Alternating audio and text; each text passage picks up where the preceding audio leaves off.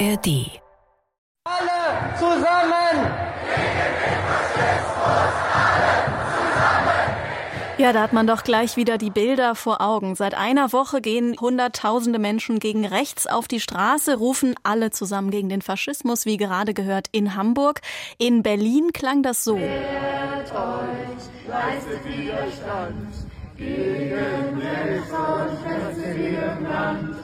Haltet fest zusammen, haltet fest zusammen, wehrt euch, leistet Widerstand. Ja, da wurde Hey Ho, spann den Wagen an, einmal umgetextet zu einem Protestlied. Aber nicht nur in Berlin, auch in Bonn ging es sehr musikalisch zu.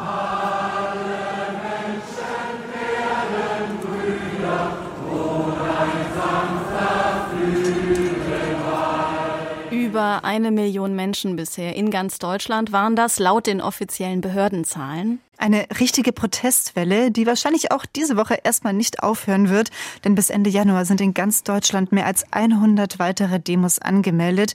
Die Recherchen von den Kollegen und Kolleginnen bei Korrektiv haben das fast zum Überlaufen gebracht. Ja, seitdem wissen wir, äh, was Rechtsextreme und AfD-Vertreter planen, wovon sie fantasieren, nämlich Millionen von Menschen auszuweisen, zu deportieren, Menschen, die nicht in ihr völkisch-nationalistisches Weltbild passen. Und dabei ist ja schon lange klar, dass die AfD ein Migrations- und damit einen menschenfeindlichen Kurs fährt. Vielleicht sind es aber auch die Landtagswahlen in diesem Superwahljahr in drei ostdeutschen Bundesländern, die klargemacht haben, dass es fünf vor zwölf ist, um sich gegen die AfD zu positionieren. Wie lange hält aber dieser Demo-Schwung an? Viele sind ja gerade so richtig elektrisiert von diesem Gemeinschaftsgefühl, wenn so viele Menschen gemeinsam auf der Straße demonstrieren. Aber haben wir wirklich den langen Atem oder brauchen wir nicht eigentlich einen langen Atem, damit sich gesellschaftlich und politisch etwas ändert. Und erreichen die Demos die Menschen, also die mehr als 20 Prozent, die bereit sind, die AfD zu wählen? Oder ist das gar nicht so relevant? Geht es jetzt eher um die 80 Prozent, die eben nicht AfD wählen, die schweigende Mehrheit? Darüber diskutieren wir, Feline und ich, Christine, heute in Was geht, was bleibt. Und zwar mit unserem Gast, mit Mohammed Amjad. Er ist Journalist und Buchautor. Er schreibt über Rassismus und Antirassismus. Hallo Mohammed, schön, dass du dabei bist. Hallo, danke für die Einladung. Ich muss ja sagen, für meinen Teil, ich war sehr berührt und gerührt, so viele Menschen auf der Straße zu sehen, neben mir, die Bilder zu sehen. Das hat gut getan irgendwie. Wie ging es euch damit?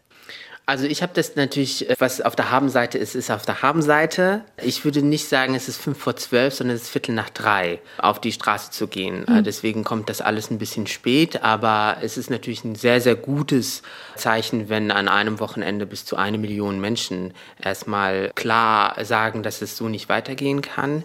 Ob das nachhaltig ist, das werden wir ja hier in dem Podcast besprechen. Ja. Bist du auf die Straßen mitgegangen? Hattest dich mit rausgezogen oder hast du das eher so von außen dir angeschaut? Weil ich fand es schon so, mir wäre es schwer gefallen, nicht mitzulaufen. Also mir ging es da so wie Feline. Mich hat das auch sehr irgendwie berührt, aber gleichzeitig dachte ich mir, ich will jetzt auch nicht irgendwie zu emotional werden, weil es ist halt auch wirklich eine echt ernste Angelegenheit. Genau, es ist eine ernste Angelegenheit, die halt sehr, sehr viel mit meinen journalistischen Recherchen zu tun hat. Und deswegen gehe ich nicht demonstrieren aus Prinzip. Einfach oh. aus journalistischer Sicht äh, finde ich das arbeitsteilig besser, wenn ich quasi mich auf meine Arbeit konzentrieren kann.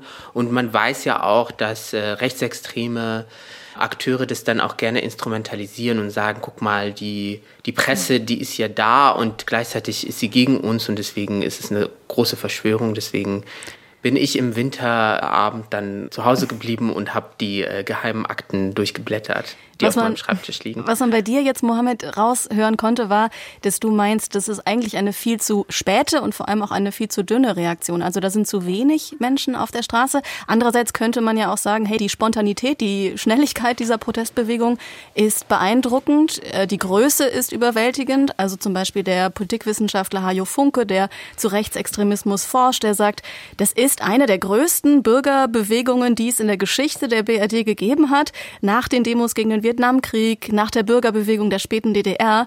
Die Journalistin Jana Hensel sagt, es ist ein kleines demokratisches Wunder, was da gerade passiert. Also sind wir eigentlich doch gerade auf einem guten Weg, kann man das so sagen? Ich sehe immer das Glas halb leer, weil das auch Teil meiner Arbeit einfach ist. Und deswegen, Hajo Funke war auch mein Professor an der Universität und ich weiß, wie er zum Beispiel so auf diese Bewegungen schaut und beide haben recht. Also es ist für deutsche Verhältnisse schon sehr erstaunenswert, glaube ich, dass Leute überhaupt auf die Straße gehen und nicht nur bei den ganz großen Demos, die wir ja jetzt gehört haben, in Hamburg zum Beispiel, in Frankfurt oder in Berlin, sondern wenn in Luckenwalde ein paar wenige Hunderte auf die Straßen gehen, mhm. wenn in Cottbus ein paar wenige Hunderte auf die Straßen gehen, wenn in Gegenden von Bayern, aber auch Baden-Württemberg, dort, wo die AfD ja auch teilweise sehr stark ist, wir dürfen auch nicht so tun, als wäre es ein Ostproblem, mhm. dann ist es schon äh, gut, aber gleichzeitig fällt es mir auch schwer, das einzuschätzen, weil es ist ja noch ein ongoing Process. Also wie wird es weitergehen? Ich weiß nicht, wie ihr da wie ihr das so empfindet, ob das jetzt so abgeschlossen ist oder ob das erst mhm. jetzt anfängt. Ja, manche sprechen ja von so einem Sprint, der da jetzt stattfindet, so, mhm. dass jetzt so viele schnell gleichzeitig rausgehen. Aber ich finde so Sprint ein bisschen schwierig, weil ich habe das Gefühl, es müsste eigentlich wirklich also einen langen Atem geben oder brauchen, damit es noch länger weiterhält. Sagen wir mal so, ich habe auf Instagram geschrieben, ich esse ein Häppchen mit wenn 10 Millionen auf die Straße gehen. Das ist so mein persönlicher Beitrag quasi zum Antifaschismus. Ist die Frage, wie man da hinkommt, dass so viele Menschen auf die Straße gehen. Weil gerade geht euch wahrscheinlich auch so, ist es ja schwer, diese Masse zu fassen zu kriegen. Ne? Also da ist die Rede von der sogenannten Mitte der Gesellschaft und das ist ein riesiges Spektrum. Also von der CDU, CSU über die Kirchen bis zur Antifa. Ähm, schwer zu sagen, bei wem wir da genau reden. Eine Beobachtung ist, dass äh, vor allem weiße Menschen auf die Demos gehen, oder? Genau, also es gehen sehr viele weiße Menschen auf die Demos. Ich habe entsprechende Berichte dazu äh, gelesen, was ja an sich jetzt keine schlechte Sache ist, weil weiße Menschen auch zu einem großen Teil ja am Problem Rechtsextremismus Schuld tragen oder die Verantwortung tragen, sagen wir mal so in Deutschland. Und diesen finde ich es total wichtig, nicht nur auf Akteure zu gucken, also nicht nur auf die AfD, sondern auf Inhalte und wie mainstreamig AfD-Inhalte, vor allen Dingen Rassismus, äh, Antisemitismus, Queerfeindlichkeit sich reingefressen haben in andere Parteien und andere Räume. Wenn wir das so verstehen, dann müsste man sich nochmal fragen, ob es jetzt eine Anti-AfD-Demo war zum Beispiel, die mhm. wir gesehen haben, oder was ganz anderes, wo viel mehr Leute und Gruppen auch äh, damit angesprochen werden sollten. Also meinst du vielleicht, dass auch nicht weiße Menschen gerade nicht so sehr auf die Straße gehen, weil diese Recherchen für sie gar nicht so überraschend waren? Also weil das Problem ihnen ja längst bewusst ist. Also da ist gerade ein Teil der Gesellschaft aufgewacht, der das vielleicht ähm, nicht ganz so auf dem Schirm hatte.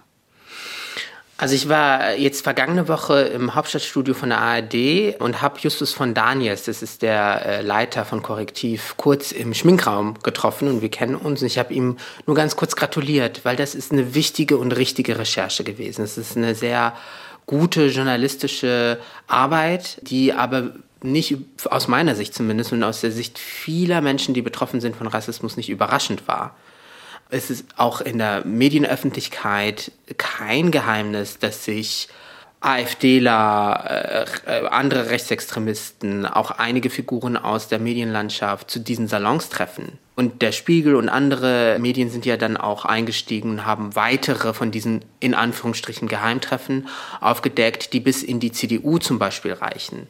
Und das ist, glaube ich, auch so ein Effekt gewesen, wo sehr viele nicht weiße Menschen jetzt nicht so diesen Moment, glaube ich, verspürt haben, so jetzt ist es fünf vor zwölf, sondern für die ist es halt Viertel nach drei. Für die ist es so der Alltag, mit dem sie jeden Tag konfrontiert sind. Es ist ja nicht so, dass wir bei diesem Kampf gegen Rassismus, wenn wir ihn so nennen, oder gegen rechts, bei Null anfangen. Ne? Es gibt ja Vorläufer, also in den 90ern die großen Demos gegen rechts oder eben das Unteilbar-Bündnis 2018 nach der Hetzjagd in Chemnitz, äh, nach den Übergriffen auf Geflüchtete, dann 2020 der Anschlag in Hanau, ähm, die Ermordung von George Floyd in den USA durch einen Polizisten, die Black Lives Matter-Bewegung, die auch in Deutschland Fahrt aufgenommen hat.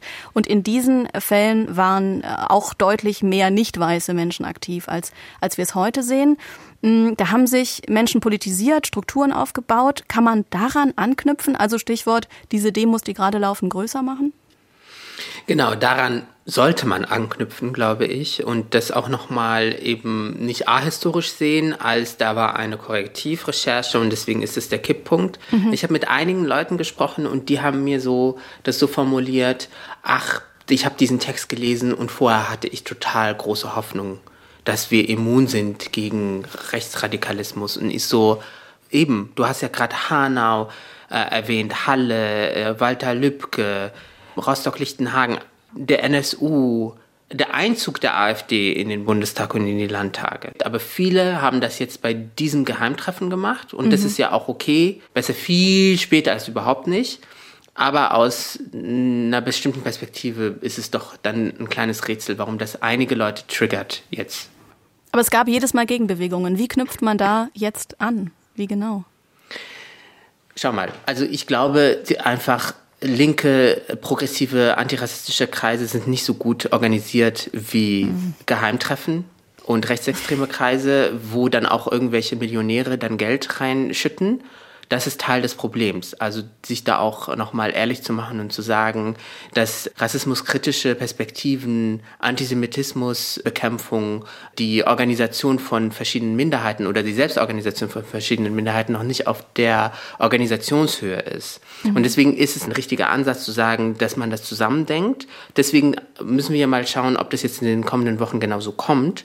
Aber es ist auf jeden Fall viel Arbeit. Das ist einfach nur ehrlich, das auch einmal zu erwähnen.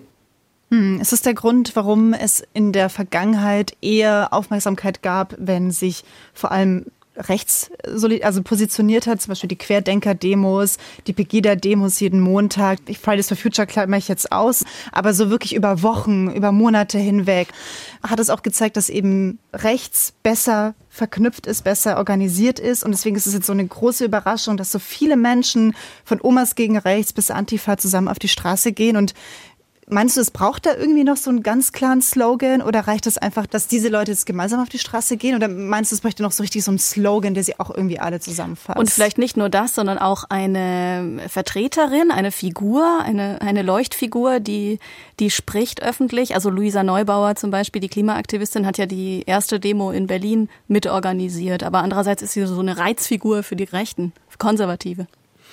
Also ich bin einfach ein bisschen skeptisch, ob es diese charismatische Person geben kann, ob das überhaupt nötig ist. Und mhm. wir können natürlich auch über Slogans sprechen. Wir können uns hoffentlich äh, alle oder alle, die irgendwie äh, die Menschenwürde wahren wollen, darauf äh, verständigen, dass Menschen nicht zwangsdeportiert werden. Dann müsste man aber auch über Abschiebungspläne der Ampel sprechen. Das meinte ich auch mit linke progressive Kreise. Es ist total schwierig, die auch quasi zu vereinen, weil man mäkelt immer sehr gerne und man nörgelt immer sehr gerne. Aber hier ist es halt, glaube ich, äh, wie du zu Recht auch erwähnt hast, die Aufgabe, alle irgendwie zu vereinen. Und das Problem aber ist, dass rechtsextremes Gedankengut so normalisiert ist in unseren Diskursen. Man macht auch die öffentlich-rechtlichen Medien auf oder blättert in der Zeitung und ganz normal werden Inhalte aus diesen Geheimtreffen normal wiedergegeben in Interviews mit AfD-PolitikerInnen. Und da gilt es eben, diejenigen, die nicht davon direkt betroffen sind, aufzurütteln. Mhm. Also eben nicht die Menschen, die nicht weißen Menschen und die Menschen, die von Rassismus betroffen sind, sondern diejenigen, die äh, sich zurücklehnen können und sagen können, ich werde hier nicht deportiert. Ja, weil das genau beschreibt es ja. Also wir hatten eben die Schwierigkeit zu sagen, wer geht da eigentlich auf die Straße, aber auch wofür. Also weiß nicht, ist denn jetzt letztlich dann die Botschaft sowas wie, ja, wir haben verstanden, das Problem heißt Rechtsextremismus und nicht Migration. Würdet ihr das sagen? Kann man die Haltung der Menschen so beschreiben? Also haben die auch ein Problem mit der aktuellen Asylpolitik, der Ampel und dem sogenannten Rückführungsverbesserungsgesetz? Geht es dieser kritischen Menge um ihre eigene Vorstellung einer bunten Demokratie oder um echten Minderheitenschutz? Also ich habe mir das in Karlsruhe mal angeguckt mit den 20.000 Menschen und ich habe keine Schilder gesehen, die ähm, das AfD-Leid der Ampelregierung mit also mit Blick auf die Migrationspläne, die Asylpläne kritisiert hat. Also da habe ich keinen Shit gesehen und da habe ich mich schon gefragt, ey, warum eigentlich nicht? Wieso ist dafür jetzt kein Raum da? Weil ich glaube, deutsches Verständnis von politischer Auseinandersetzung ist Kompromisse finden. Und viele Angebote, politische Angebote bestehen ja darin, zu sagen, man muss der AfD, Zitat, politisch entgegnen. Und das, damit meinen ganz viele, dann machen wir halt eine strengere äh, Asyl- und Fluchtpolitik daraus, mhm. um quasi das Klientel, das potenziell die AfD irgendwie wählt, auch an uns zu binden. Und das ist, glaube ich, das Grundproblem, was ich auch versucht habe anzusprechen mit, Die AfD ist auf jeden Fall das organisierte rechtsextreme Böse in diesem Land in Parteiform, aber wir müssen auch über die politischen Inhalte sprechen und dann äh, den Blick weiten und einen politischen Markt entstehen lassen, wo Parteien sagen, ah, antifaschistische, dezidiert antifaschistische Politik lohnt sich auch bei Wahlen, weil Leute das nachfragen. Und da sind diese Bilder von Massendemonstrationen aus verschiedenen Städten dann doch gut. Vielleicht setzen sie sich einige ParteistrategInnen dann in ihren Parteizentralen zusammen und machen vielleicht ein bisschen Programm in diese Richtung. Ja, die Demo kann ja auch nicht alles sein. Vielleicht schauen wir mal drauf, was quasi nach der Demo passieren muss. Also wie sich jede und jeder von uns irgendwie politisch oder auch sozial engagieren könnte. Es gibt da jetzt sehr, sehr viele Empfehlungen, die so ähm, veröffentlicht wurden. Also man soll seine Abgeordneten anschreiben, in eine Partei eintreten, wählen gehen sowieso, demonstrieren gehen, Petitionen unterschreiben. Wie ist es mit zum Beispiel Vereinsarbeit oder in ja dem Eintritt in Jugendclubs, die jetzt nicht unbedingt mit ähm, Rassismus oder Rechtsextremismus im engeren Sinne zu tun haben, aber die sich positionieren, wo von vornherein klar ist, ähm, bei jeder kleinsten Situation ähm, muss nicht ein Einzelner aufstehen, sondern quasi die Vereinsleitung schon hat äh, den Kampf gegen, gegen Rassismus ähm, internalisiert.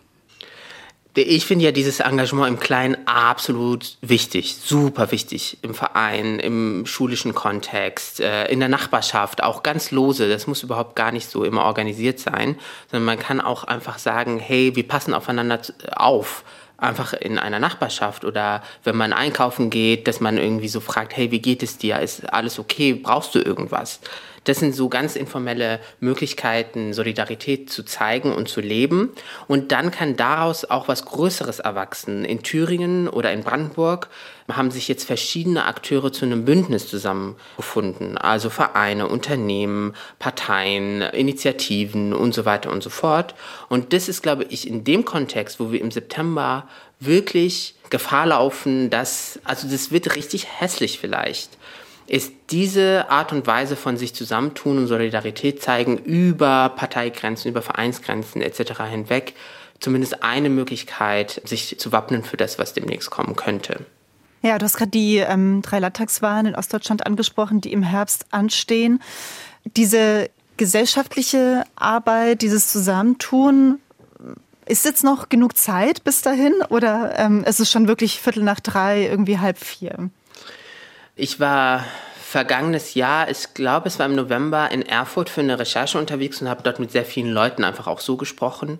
Und was mich so richtig fertig gemacht hat, war damals, dass ich alle, mit denen ich gesprochen habe, egal wo sie sich im politischen Spektrum positionieren, sich abgefunden haben mit AfD könnte bis zu 30, 40 Prozent holen.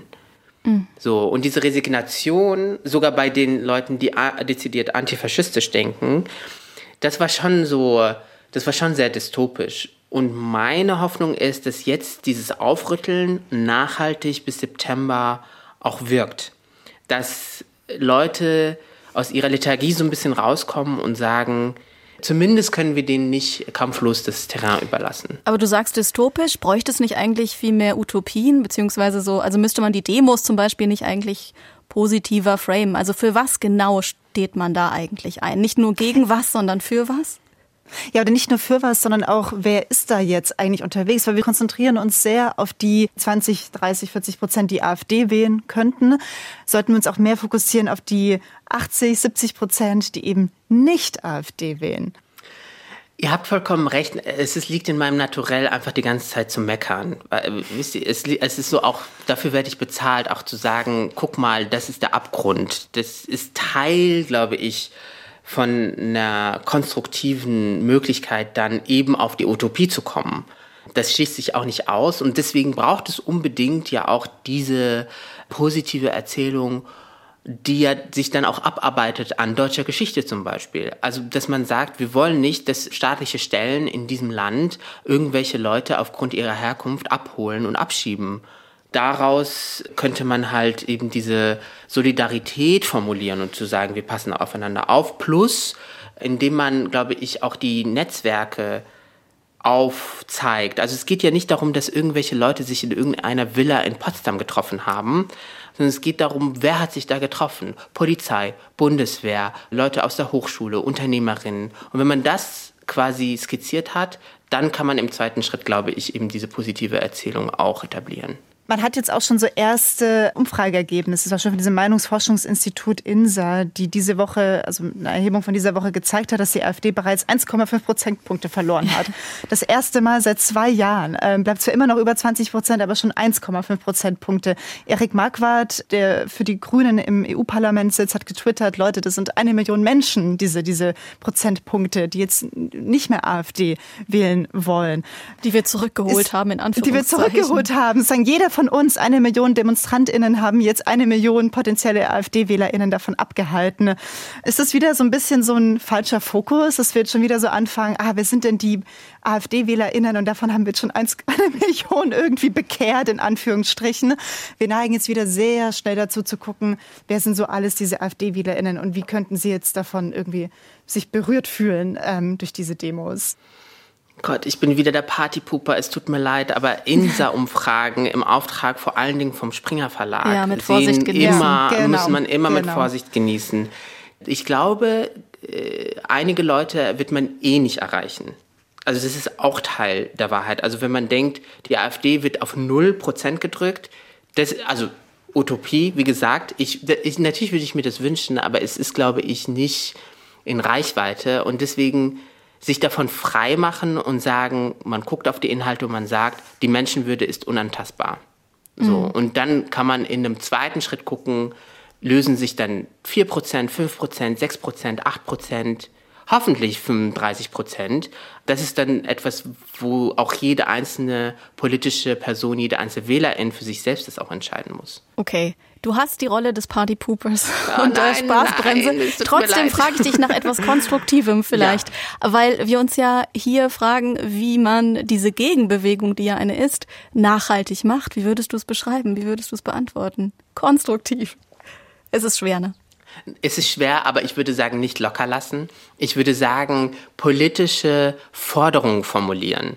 Es kann nicht darum gehen, quasi einfach zusammenzukommen und sich gegenseitig auch irgendwie Mut zuzusprechen auf diesen Veranstaltungen, sondern zu versuchen, daraus eine politische Forderung zu formulieren. Mhm. Sei es jetzt AfD-Verbot zum Beispiel, sei es Finanzierungsentzug, wie jetzt äh, auch vor kurzem mit der Nachfolgepartei der NPD passiert ist und genau diese Bewegung in das politische System reindrücken.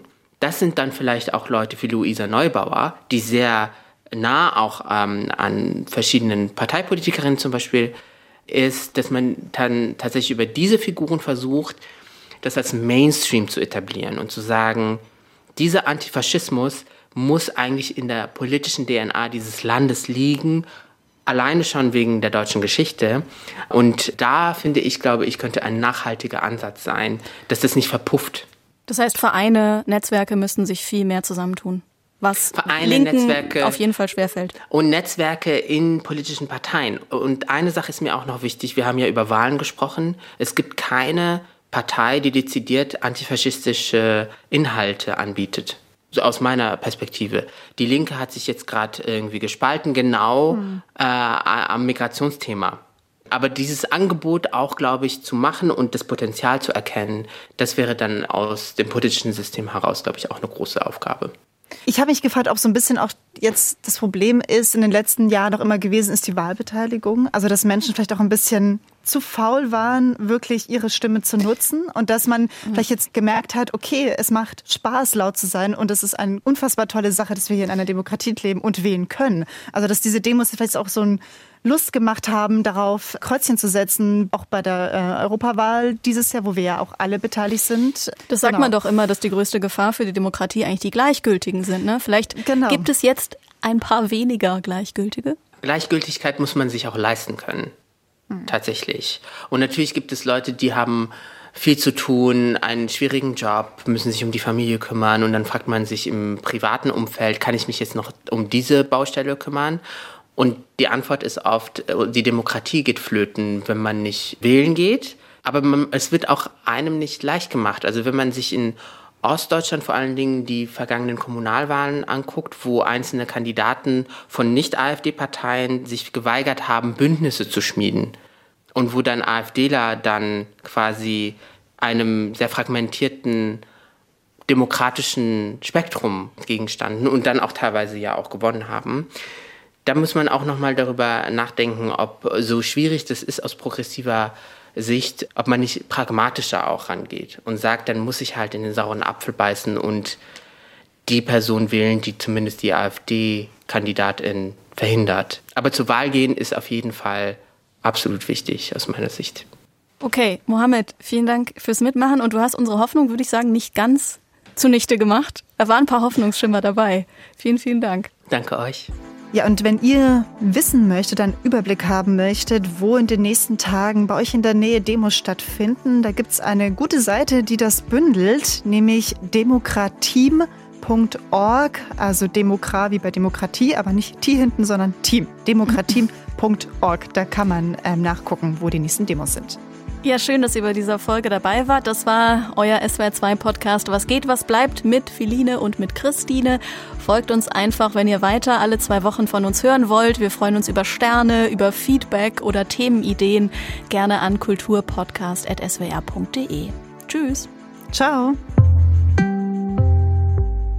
Moment, bleibt noch kurz dran. Wir haben noch einen Podcast-Tipp für euch. Schauspielerinnen ab 40 haben es in ihrer Branche schwer, in Film und in Fernsehen und im Theater viel schwerer als ihre männlichen Kollegen noch auf der Bühne oder auf dem Bildschirm vorzukommen. Aber warum ist das so? Ja, das ist eine Frage, die der Rote Rosen Podcast beantworten will. Ein Podcast zur bekannten Telenovela im Ersten. Ein Podcast, der selbstbewusst sagt, es ist egal, wenn ihr das nicht guckt, denn dieser Podcast macht trotzdem Spaß. Der Host Martin Tietjen spricht dafür mit den SchauspielerInnen und schleicht sich hinter die Kulissen der Rote Rosen Podcast nicht nur für Fans, ihr findet ihn überall, wo ihr Podcasts hört.